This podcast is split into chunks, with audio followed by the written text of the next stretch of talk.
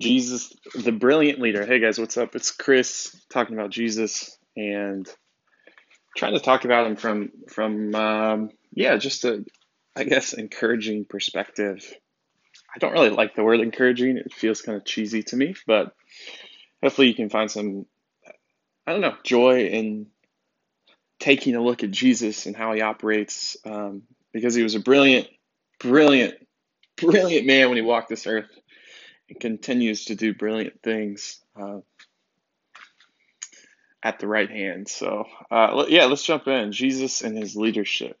I want to take a look at when he multiplies bread, when he feeds 5,000 men, probably closer to 10,000 people, which is a huge number of people. If you think about it, if you've ever been to a huge high school football game, or a huge concert, like 10,000 people is a lot of people, especially when you're out in the middle of nowhere. And that's kind of where they were. Jesus and his buddies had been walking around for a while.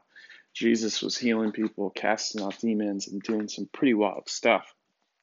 And he got the attention of all these people, right? Because think about it, back in the day, I mean, if you got sick, if you had an ailment of some kind, your legs didn't work, you're paralyzed, it wasn't like you could go to the doctor, get some medicine, get some physical therapy. You were kind of stuck. You were in trouble. So the fact that Jesus could heal these people, I mean, it drove people nuts. Everybody wanted a piece of Jesus in a good and helpful way, I think. Even the words he spoke, people were blown away by the things he said, the teachings he taught. It was like things that they had never heard before. And it, honestly, the things that Jesus said and taught are things that we haven't really, nobody has come close to touch him since. That's why Jesus is still such a polarizing figure in our culture, in all cultures across the East and the West. He's infiltrated all things, which is nuts.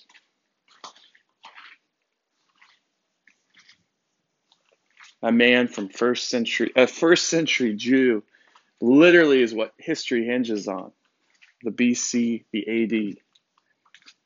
And his claims were crazy too. I'm the first and the last, the Alpha and the Omega, the author and perfecter, the Christ. Big deal. Anyways, so they're all chilling and they're hanging out and Jesus is talking with them. He's teaching on some stuff. And his disciples notice an issue. They're like, hey, we're way out in the middle of nowhere. There's no way these people are going to be able to eat. Like, they're going to go hungry. You should send them back, Jesus. Like, you should, we're in this desolate, isolated place. You should send these people back because they're going to go hungry. And Jesus says, oh, they'll be all right. What do you guys have food-wise? And the disciples bring... They kind of scrounge what they have together, pull out of their pockets some tater tots and things like that. They come up with 5 loaves and 2 fish, I believe. Like, all right, we got 5 loaves of bread and we got 2 fish. And we got like 10,000 people right in front of us. And I think his disciples were kind of like, Jesus, you're crazy, man. Like, there's no way. This is not... It's almost a joke at how silly the entire situation is. And the fact that Jesus would say, well, it's all right, guys, we got it. So it's amazing to see Jesus. He instructs the crowd to sit down.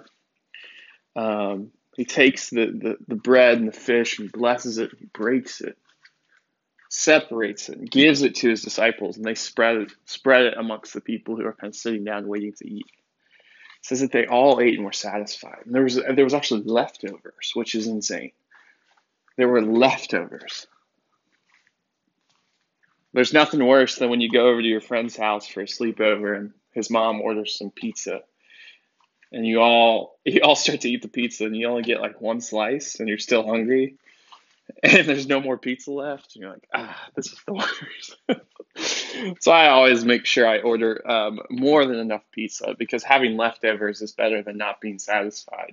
And in this case, the crowd gets both. They were satisfied fully. This is buffet style, man. They went back for seconds and thirds, I'm sure, and there were still leftovers. It's beautiful. The crowds are kind of amazed. I'm sure the disciples are amazed because they kind of got to... What's beautiful, what's awesome is they got to participate in this miracle. Jesus didn't... He didn't he wasn't trying to flex his amazing, unbelievable miracle back to himself. He let his disciples participate. And I'm sure they got credit as they're handing out the food, right? It's like, oh yeah, thanks, man. I don't even know if the crowd understood or saw what happened, but the disciples definitely got to see it.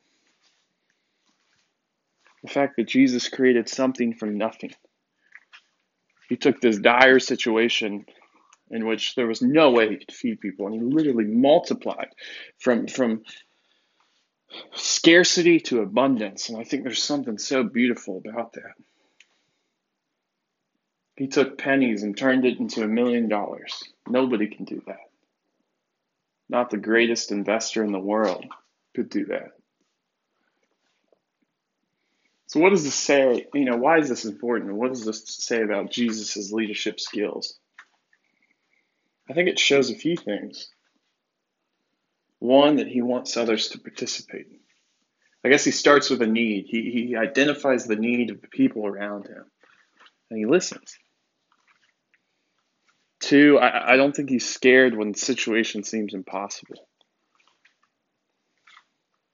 The simple solution would say, hey, leave, go, yeah, send them away. We don't have enough food. But Jesus takes this impossible situation and uses it as a chance to do something amazing. I think a lot of us get caught up in that too. I do especially. When something seems impossible, when I'm in an impossible situation, generally I take the simple, logical solution out. Rather than sitting and resting and pressing into who God is and what he asks for me.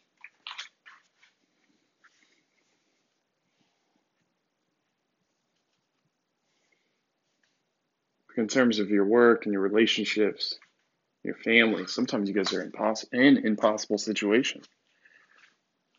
Feels like there's no hope, so the only thing to do is to leave. See, a lot of people do this in marriage. I'm not saying it's easy by any means. But I think that God can show up, and I think sometimes we pull the trigger a little too quick, and we leave the situation, take the logical situation back. We send the people home rather than waiting on Jesus to move and do something.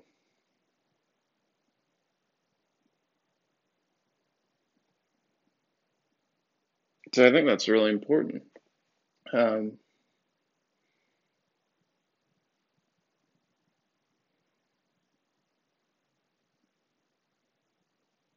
Yeah, and lastly, I love the simplicity, right? Jesus loves to take simple things and turn them into amazing things.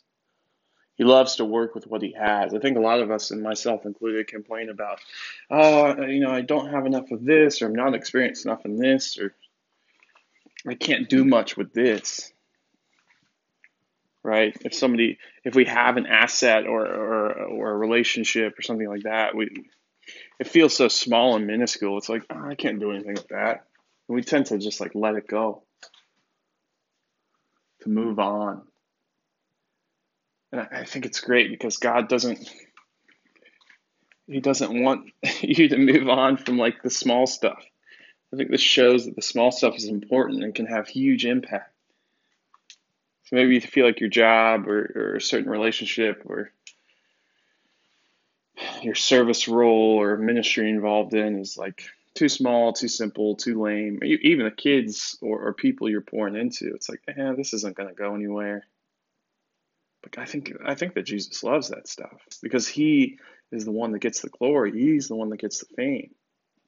It's impossible otherwise, right? I think that's why Jesus chooses to use 5 loaves and 2 fish because he gets to do the impossible.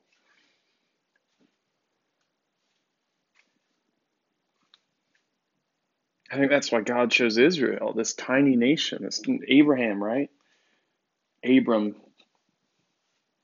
This tiny nation. God chooses them not because they're great and amazing and they're going to do great things, but rather he chooses them for their weakness because he knows that they're such a lame nation and so silly that if they're to rise up, who's going to get credit but God alone?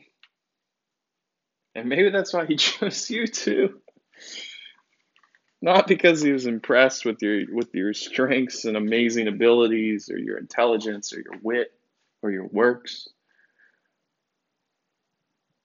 but maybe because you're not qualified, and he loves. I mean, I think he likes that about you, because ultimately Jesus is the one that makes you qualified. He's the one that justifies you. You can't do it with your words, your actions, or your knowledge. And the good news is he deeply loves you and wants to use you, wants to multiply you. He wants to take that mustard seed and plant it into the ground and turn it into something huge. I think Jesus loves taking the simple things, nurturing them, pressing into them. The weak things of the world. And I think great leaders do that. I don't think they overlook simple things or small things. I think they press into them and get creative with them, which is dope. So yeah, where in your life do you feel like there's something simple, something small that maybe you've been overlooking? Because it could be something small. It doesn't have to be some giant spiritual thing either. It could be like something small in your house, like that one little corner.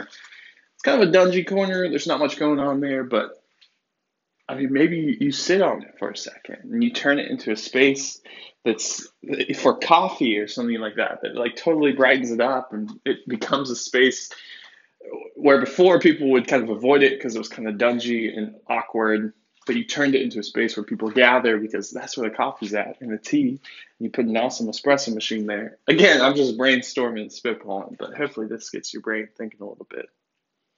And even people too, if you're a leader or manager, I don't know, press into the folks that maybe get written off sometimes. I think that God did that a lot, and I think that we should do it too. But anyways, hope this is helpful. I love you all. The reason I do this is just to help myself grow, because I have to unpack things that I'm learning. And there's something about speaking it out loud and trying to explain it and pull some application for myself. Yeah, and hopefully it's helpful for you. So love you. Later.